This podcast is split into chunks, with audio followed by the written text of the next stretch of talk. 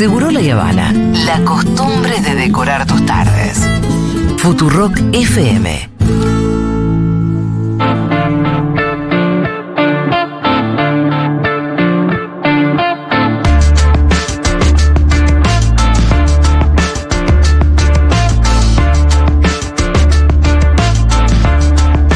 Bueno, muy bien, vamos a hacer un repaso por la vida y obra de Patricia Bullrich. Así es. Eh, Bueno, la, hay la- que decir que vamos a hacer un recorrido por el, todo el espectro ideológico, ¿no? Porque Sí, de dónde arrancó y de dónde pasó. Por supuesto que necesitaríamos cinco horas para entender y comprender esta metamorfosis de Patricia Burlich, pero vamos a tratar un poco de. Más que nada, el perfil de Patricia Burlich está encuadrado en la idea que tengo de empezar a perfilar los precandidatos a presidente. Sí, claro. Eh, está muy complicado que cada uno de los candidatos, más los de la oposición, te cuenten verdaderamente cuál es su modelo económico. Viste que te van tirando títulos por ahí y te dicen, vamos a terminar con los planes. Nadie te dice cómo, nada. Vamos a ser el país más pujante de Latinoamérica. Sí, ¿cómo? Explica. Entonces, como nadie lo explica, vamos a tratar de, sacando trozos de su pensamiento, tratar de nosotros interpretar qué es lo que ellos proponen como sociedad, como candidatos a, o precandidatos a presidente. Está muy bien. Entonces, la misión Pitu va a ser Sí. hacer perfil de candidatos. Candidat- candidatos en este año que tenemos elecciones presidenciales para que cuando vayamos a votar por lo menos sepamos de dónde viene. historieta, ¿no? La historieta y le tengamos las cosas ahí, las agachadas, como decimos en el barrio. Y esta vez le tocó, como dijimos, a Patricia Burlich. Patricia Burlich nació el once- el 11 de junio de 1956 en el Instituto del Diagnóstico en Buenos Aires. Es hija de Alejandro Burlich, médico clínico y cardiólogo, y de Julieta Luro Pueyrredón. Una familia paquetísima. Uy, sí, más de las familias, te diría, más aristocráticas de nuestro país. Sí, claro, sí, sí, sí. Durante un tiempo fue la menor de tres hermanos. Eh, sus hermanos mayores eran Julieta, Ricardo y Martín. Pero después el matrimonio se separó y por parte del padre llegaron tres hermanos más, Nicolás, María y Tomás. Mira, Entre sus eh, familiares podemos encontrar que es prima de César Banana Pueyrredón, Sí. por ejemplo. También de Fabiana Cantilo. es prima hermana. Primas, primos, hermanos, sí, primo hermano de ambos. Eh, a Y- Fabiana Cantilo dice haberla llevado ella por primera vez a un recital de rock and roll, específicamente al de Pecado Podridos. Yo lo que sé es que son muy amigas. No Sí. solo primas. Ah, mira. Que se llevan bien, se quieren, total, la llevó a... Y bueno, ella nos cuenta un poquito acá de su niñez. Bullrich, ¿usted, vos sos Bullrich por redón? Bullrich Luro Pueyrredón. Ah, Bullrich Luro por sí, redón, claro. Luro, Luro es mi madre. Luro Pueyrredón es mi madre. Y vos sos este, guarda, ahí están. eh, Y vos sos este de, de banana por redón, ¿qué sos de César? Eh, es mi tío. Él dice que es mi primo, pero no es verdad. Es mi tío, porque él es, él es el hijo del hermano menor de mi abuela. Ah, es el hijo del hermano menor de abuelo. Claro, claro. Che, Que eran, que eran eh, ocho hermanos, entonces también era una familia grande y entonces eran, tenían mucha di- di- diferencia de edad. Y bueno, ellos son el, el- el hijo menor de, de los hijos de Honorio Porredón.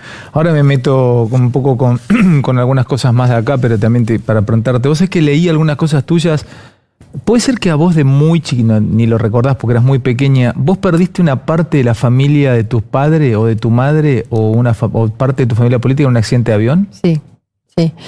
Sí, yo, yo era muy chica y estábamos, eh, nosotros estábamos en, en unos dormis que hay al lado de Miramar, que mi familia tenía una casa en, Mar del Plata, en Los Troncos. Justo lo estaban arreglando.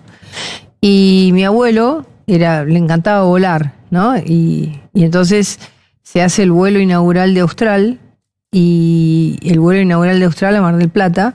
Y entonces ahí van mi abuelo, mi tío, el hermano de mi madre, mi tía y, mi primito. Pero, pero para, para, no me digas que ese avión se cae al mar. Ese avión se cae, ese avión se cae y hay un solo sobreviviente que después eh, el hijo fue conmigo al colegio. Pero perdóname, ¿quiénes mueren en ese avión? Bueno, mi abuelo, mi tío, mi tía y, y mi, y mi primo. De primero que- Qué loco el accidente de avión, ¿eh? ¿Viste? Eh, me, me impactó, la verdad, cuando Sí, escuché el testimonio. porque Por eso son lo pocos. traje, porque. Son pocos los Sí, accidentes de avión. primero te cuento un poco de- de- de- del estilo de vida de Patricia Burley, ¿no? Bueno. Casa en la, en la co- por eso también quería traer un poco esto, ¿no? De cómo vivía Patricia Burley de chico, cómo Pero estamos diciendo que de las familias Patricia Sí. más millonarias y eso, Sí, sí, sí. aristocráticas de que tenga nuestro país. Sí, el patio Bullrich, que está ahí sobre ¿Tiene que ver con eso? Ah, Alcorta. no lo sabía. Es la misma familia. Ah, mira vos. Sí, señor. Bueno, sí, de parte materna integra la familia tradicional de los Pueyrredón, con ascendencia argentina gallega, francesa e irlandesa, cuyos miembros más destacados fueron Juan Martín Pueyrredón, director supremo de la Provincias Unidas del Río de la Plata, en 1816 y en 1819. Por eso te digo. Esos son los que se Ah. repartieron el país en el momento en el que había que repartírselo. Mirá, ¿cómo será así? Que por dónde se lo, se lo repartieron. Honorio Pueyrredón, ministro de Agricultura. ¿Y qué te parece? 1916. Posteriormente, ministro de Relaciones Exteriores en 1917 y 1922. El presidente, del presidente Hipólito Yrigoyen. En su familia también hubo dos intendentes de la ciudad de Buenos Aires, Adolfo Burlich y Carlos Pueyrredón, entre ellos. Eh, Patricia Burlich eh, estudió en. Bueno, de chica jugaba al hockey, perdón. Sí. De chica jugaba al hockey, un tiro. Dice que, mira, tuvo como compañera de, de hockey a Sandra Mianovich y María Eugenia Estensoro. ¿Te acordás? La radical, dirigente Sí, radical. Según sus declaraciones, fue leona. ¿Sí? Sí, dice ella, debido a que fue elegida a integrar la selección femenina de hockey sobre césped para jugar la Copa Mundial de 1973. Aunque finalmente decidió abandonar el equipo nacional para concentrarse en su actividad, que sería la actividad política. Sí. Eh, acá tengo donde estudió también, como para que tengamos. Estudió en el Instituto Bayar, ahí hizo el primario y parte de la secundaria. La secundaria la terminó finalizando en el Colegio Río de la Plata. En 2001 se gra- se graduó recién en 2001 como licenciada en Humanidades y Ciencias Sociales con orientación en comunicación social y periodista en la Universidad de Palermo. Esto lo hizo en tres años con un promedio de 958. En el 2009 obtuvo el título de Magister en Ciencias Políticas y Socióloga en la Facultad Latinoamericana de Ciencias Sociales, en tanto que en 2013 recibió el título de Doctora de Ciencias Políticas en la Universidad de San Martín. Mira, estudió de grande. De grande estudió, eso es lo que, lo que me llamaba también un poco la atención, porque en el 2001 recién recibió su primer título. Quizás tiene que ver con esto que vamos a ver un poco ahora. En 1973, a los 17 años, empezó la militancia en la juventud peronista recorriendo el mercado del abasto y los conventillos del barrio.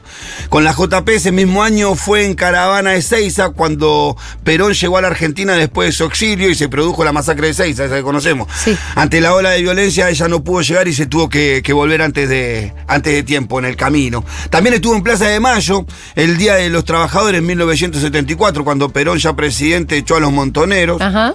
y con ellos se retiraron toda la juventud izquierda, bueno, lo que sabemos. Y ella es de las que se fue.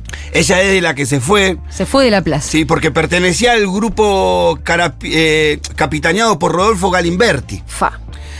eh, comandante de la Comuna Norte de Montoneros. Así Sí, sí. como eh, este Galimberti era pareja de su hermana, Julieta. Ah. Ahí me parece que fue el enganche de, de Patricia Burley con los montoneros. Eh, Patricia Burley. de- Era, lo- lo- muchos de los montos venían de familias muy patricias. Sí, ¿no? Sí, Sí. es verdad. Claro, Sí. porque muchos estaban en el colegio católico, ¿no? En una escuela Eran muy católicos, bueno, se hicieron de izquierda, pero perteneciendo así a familias. Bueno, la misma historia que, que vos contaste del padre Mujica, por ejemplo. Claro.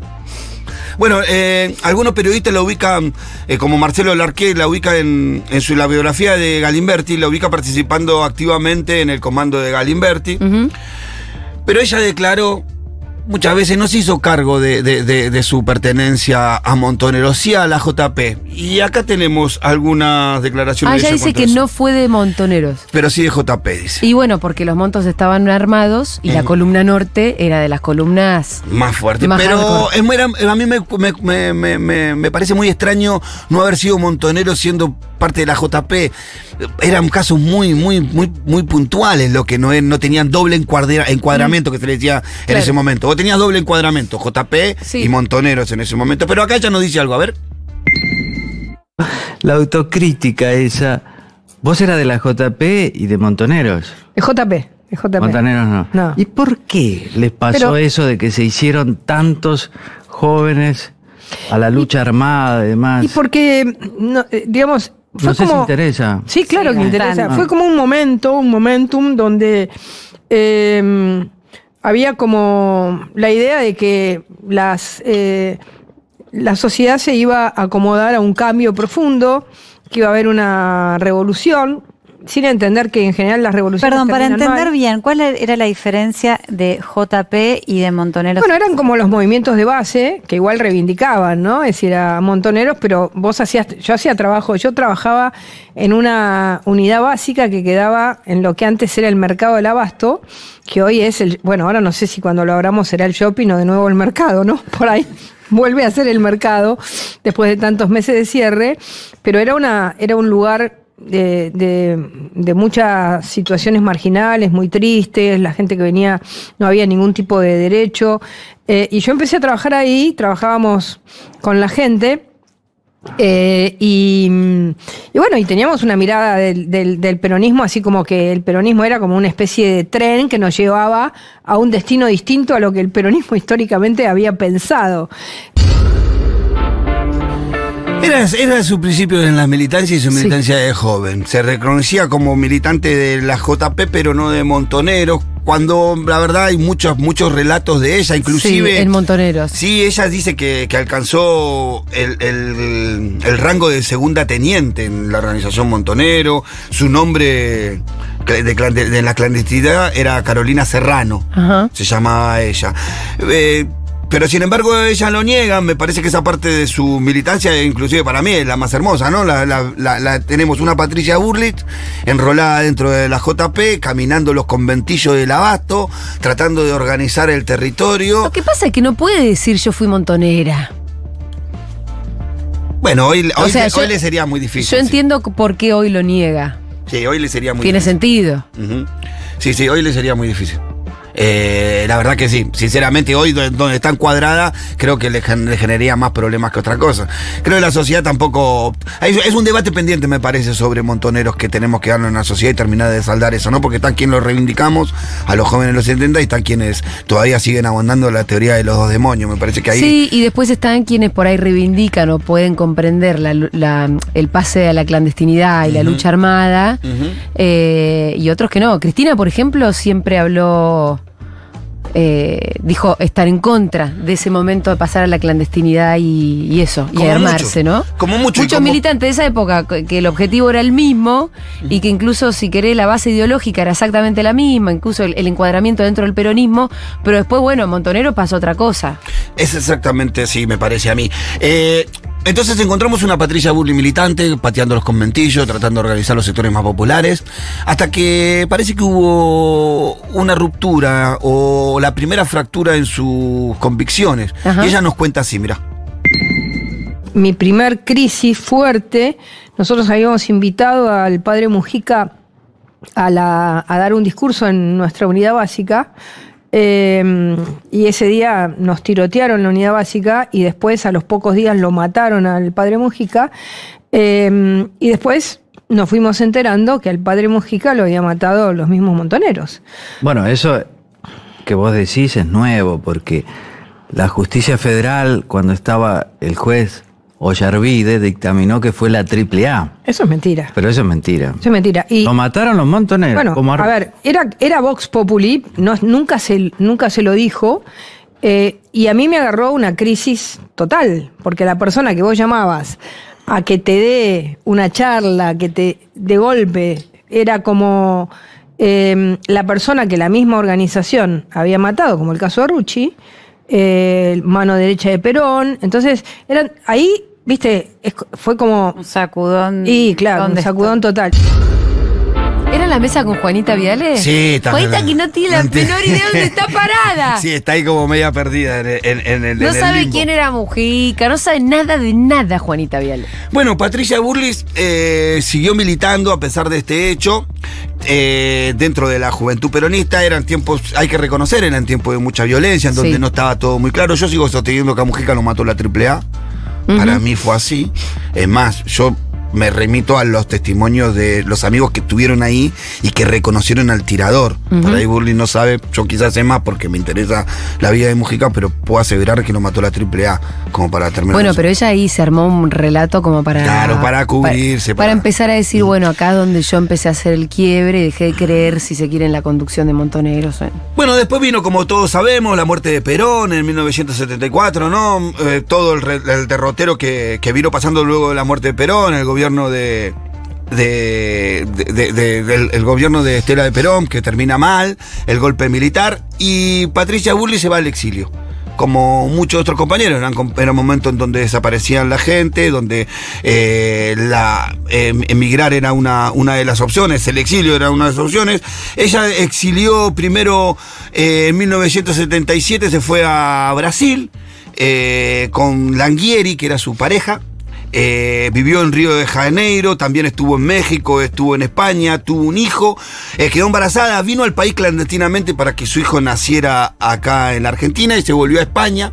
En España se le atribuye la tarea del reclutamiento de los compañeros para la contraofensiva Ella- eh, desde España. Ella lo debe negar a muerte, Sí, por supuesto.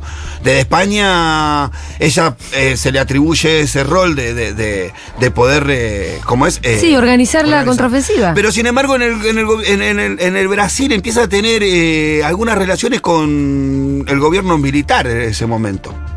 Es tan así que en algún momento, en uno de sus regresos clandestinos, a ella la presa. Ella estuvo presa. Antes, antes ella estuvo preso en el año 74. eh, se- se- se- no, 76, por una, por una cuestión de una publicidad política media extraña, en donde estaban haciendo con artefactos explosivos, y estuvo detenida varios meses en, En la el cárcel. 76, Sí. durante el golpe. Durante el golpe. Estuvo detenida varias, varios, varios meses en la comisaría, en la, en Devoto inclusive. Luego volvería a Devoto ya como funcionaria. Recupera la libertad, se exilia de vuelta. Y en un momento de, en, en el momento que está, pues, vuelve, vuelve a la Argentina, clandestinamente la vuelven a apresar. Y ahí sabe quién pide por ella, el presidente eh, militar de Brasil en ese momento. Ajá. Piden para que la liberen. La vuelven a liberar, ella vuelve a España y vuelve a volver a los pocos meses, pero ya con su propio nombre y sin su familia a la Argentina, ya de una manera más, eh, no, no clandestina, más, más- ¿cómo puedo decirlo? No, no me sale la palabra. Ay, sí. Eh, bueno, En la superficie. Sí, legalmente, Legalmente. legalmente. a la Argentina, así es. Eh, En 1900, esto fue eh, alrededor de 1982, cuando ella termina la guerra, ella reside- decide volver a la Argentina. Como muchos que estaban en el exilio en ese momento, decidieron en ese año empezar a volver a Argentina. Ella empieza a tener una participación política, abre, una revista que se llama La JP y su lucha, que tiene poquitas tiradas, pocos meses. Después se pone a trabajar en intransigencia y movilización peronista por pocos meses hasta que eh, se, se- acerca al senador Vicente Sadi más tarde, y luego a través de Sadi se acerca a Cafiero, con quien es parte de la, de la renovación peronista. En 1993 fue elegida diputada por la capital, en la lista encabezada por Herman González y Miguel Ángel Toma. Herman González gana las elecciones a intendente de la, de la ciudad de Buenos Aires. Después tuvo un breve, paso por la municipalidad de Hurlingham con Juan José Álvarez, en donde ocupó un cargo municipal y terminó recalando en el gobierno de Eduardo Dualde para ser funcionaria del, del Ministerio de Trabajo. Termina el gobierno de Dualde, eh, como todos sabemos, con unas elecciones anticipadas, con el pedido de elecciones anticipadas, y... eh, ¿Cómo es? Eh, Con dos muertos en con una dos represión. muertos y con toda esa represión, eh, en ese momento Patricia Burley se empieza a acercar a la alianza. Sí. ¿no? Eh, ya una vez como en 1999, cuando Fernando de la Rúa eh, gana las elecciones, es la primera mujer en ocupar la Secretaría de Política Criminal y Asuntos Penitenciarios del Ministerio de Justicia y Derechos Humanos. En abril del 2000, del 2000 decide hacer una modificación en todo el servicio penitenciario, que fue un desastre. Entre octubre de, mil- de 2000 y octubre del 2001, Patricia Burley ocupó el cargo de ministra de Trabajo, Empleo y Formación de Recursos Humanos, siendo la primera mujer en el cargo. Asumió tras la renuncia de Alberto Flamarí, que te acordás que estaba Sí. con el quilombo de la ley Banelco, que era la flexibilización de los derechos laborales. Eh, como en, en este cargo, el 6 de enero de 2001, Burley convocaba a la reforma de 400 convenios amparada en la ley de la reforma laboral, la conocida como Banelco. Eh, impulsó un proyecto que elimina todas las asignaciones familiares a los trabajadores que cobraban más de mil pesos de sueldo y a cambio se creará un sistema integral de protección de su familia, de la familia. Digo, luego estuvo a cargo de la reciente creada Ministerio de Seguridad Social de- desde octubre del 2001 hasta noviembre del mismo año, momento en el cual renunció. En el contexto de esto es El recorte a los jubilados del 13% que Claro, ¿cuándo lo renuncia hace? por el- en el contexto de la ley de déficit cero, Ajá. en donde se le recortaba el 13% a los saberes a los jubilados. Y era un rol que ella lo asumía naturalmente, y si no, escuchemos lo que decía en esta nota. ¿Qué tal? ¿Cómo están? Fracasó el modelo económico y ustedes no lo reconocen, ministra, y por eso estamos de ajuste en ajuste. ¿Qué posibilidades tenemos? ¿Avanzar al abismo o decir la cortamos acá? Y la seguimos un día más, la situación de la Argentina puede ser realmente terrible. ¿Qué dijimos? Vamos a poner una regla fuerte, déficit cero. Vivimos con lo que recaudamos. Esta regla implica hoy un esfuerzo y un sacrificio al 30% de los jubilados. Pero era necesario recortarle a los jubilados. Pues es una medida súper extrema. ¿eh? Terrible, pero sí, muy, muy dura, pero un dirigente cuando está en el gobierno y tiene que tomar decisiones fuertes porque sabe las consecuencias que puede tener no tomarlas, las tiene que tomar. Porque íbamos a terminar muy mal. ¿Cuál es la audacia? Perdón, Débiles con los poderosos y fuertes con los débiles. Tomar una medida No, no. de alguna forma heroica. era audaz con los jubilados. Los hechos que fueron generando la desconfianza que los hacen cargar sobre las espaldas de los que menos tienen es un error. Yo estoy de acuerdo con el déficit cero, estoy de acuerdo con las cuentas ordenadas, estoy de acuerdo que no se puede gastar más de lo que se tiene, pero colocar como variable de ajuste a los jubilados argentinos del gasto del Estado me parece un acto de una injusticia soberana y una falta de creatividad, de decisión. Yo hubiera cargado definitivamente este ajuste sobre la espalda de los que más tienen, como hace en cualquier país serio y responsable del mundo. Por favor, por favor, de una vez por todas terminemos la brecha y el ajuste alguna vez en la historia para este lado. ¡Ay, cuando apareció la sí. voz de Néstor! Hay que decir que este hombre después hizo todo lo que dijo en ese Fue lugar. como que entró un ángel. ¿Qué, qué Ah. lugar era este? Alguien, alguien- eh, este es en, en TN. En TN. En TN. Palabras más, palabras menos, que se llama el programa que está en, eh, y, la, Y Patricia Bulli como y ministra. Néstor en ese momento era el gobernador Era de Santa gobernador Cruz. de Santa Cruz, Un entonces- gobernador que no conocíamos. ¿Cómo no le dábamos bola si ya era Néstor? Mirá, después que hay que decir que hizo todo lo que dijo que iba a hacer. Pero además lo brillante, ¿cómo lo dice? No estaba, no estaba encima de la nota, él estaba sentado fuera de plano. Se Ah, ve que venía sale después. fuera de plano. Venía después la nota de él. Él Y le- se mete ahí, le corta y dice, no, pare. Ah, no, pero este recorte, ¿cómo no es más famoso? Es hermoso, porque aparece, claro, Después fuerte lo con. lo fuerte, a sí, Instagram. fuerte con los débiles y débil con los fuertes. Ya ahí Néstor Kirchner ya nos daba, mostraba quién era realmente Patricia Bulle, cómo había pasado de ser aquella militante de la JP que pateaba los conventillos a alguien que le recortaba el 13% a los jubilados, a los docentes y atentaba contra toda la política social de este país. Luego del desastre de la alianza del 2001, Patricia Burley armó un partido que se llama Unión por la Libertad, en donde se presentó como candidata eh, a jefa de gobierno, en donde salió, solamente alcanzó el 9% de los, de, los, de los votos. Luego, esa, esa, esa fuerza política, Unión por la Libertad, se integró a la coalición cívica de Elisa Carrió, en donde fue candidata a diputada y logró ser diputada por la ciudad de Buenos Aires. Eh, y luego de esa experiencia eh, fue parte de la construcción de lo que hoy conocemos como el Frente de Todos. Eh, como el Frente, eh, como Juntos por el Cambio. Uh, papá. Ahí pasó. Se me- se me- como fue Juntos por el Cambio, en donde fue ministra de, de Seguridad del gobierno de, De Macri. Ma- Mauricio Macri. Bueno, durante su gobierno, so- sobre su gestión, durante su gestión sobre las fuerzas de seguridad, tuvimos los hechos de Santiago Maldonado. Rafael Nahuel. Rafael Como bien nos recordó Florencia Arieto el otro día, ¿no? La, la En represión. cada desalojo muerto. Sí, las rep- las represiones a Cresta Roja, las represiones a cada una de las manifestaciones de trabajo, de los trabajadores, la represión en la plaza del, del Congreso cuando intentaron modificar el cálculo de las jubilaciones, ¿te acordás? Sí. Donde está el, donde terminó sí, el gordo torpedo. Do- Que, que ellos lo siempre hablan de las toneladas de piedras. De las toneladas de piedra, exactamente. Eh, Ahora, hay que ver qué larga es la vida, ¿eh? sí. La vida es larga. Digo, Sí. para la gente que, que- que- que por ahí siente, a mí por lo menos cuando con- contamos este tipo de historias, uno de pronto siente que, uy, ya está todo perdido. No, mirá si vuelven a ganar. Eh, Viste, Eh, Sí. no, hay, no hay forma de recuperar nada, ya estamos muertos. La verdad que la vida es larga. Eh, Mirá todo tiene, tiene vidas y vueltas. Pero, la- pero vueltas. claro, pero mirá las oportunidades y las vueltas de la vida. Y las que sigue teniendo. O sea, para el lado de, de la represión y el conservadurismo en este caso, ¿no? Pero fíjate, sí, sí, todas sí. las que vivió Bullrich. Y Y, tiene- todavía, pu- y y todavía, todavía quiere tiene- ser presidente, ¿entendés? todavía tiene opciones. Todavía tiene cuerda. Bueno, terminó el 8 de diciembre del 2017 con el caso Chocobar, Chocobar como un caso paradigmático de lo que él piensa, de lo que ella piensa de la fuerza de seguridad, una posición más facha e imposible de, de imitar, ¿no? Eh, Patricia Burley hoy es candidata a presidenta, como decíamos, precandidata a presidenta. Eh, aunque ella no explica su modelo de, de- cuál es su modelo económico, cuál es su, su plan de gobierno, realmente nosotros podemos inferir de que en materia de soberanía nacional podemos decir de que no tiene ningún problema en entregar las Malvinas por un par de vacunas, por ejemplo. Sí. ¿no? En materia de, de economía, quizás podemos encontrar acá. ¿Por algo dónde que va? Si hay que ajustar, ¿por dónde se ajusta, no? A ver, pero ¿qué piensa ella de economía y la dolarización, por ejemplo? Si se le disparase a este gobierno la, la inflación a cualquier punto, bueno, ahí quizás el último recurso, el último bote del Titanic sea la dolarización. La competitividad de nuestra economía, ¿quiénes entrarían a, la economía dolarizado? Muy pocos sectores.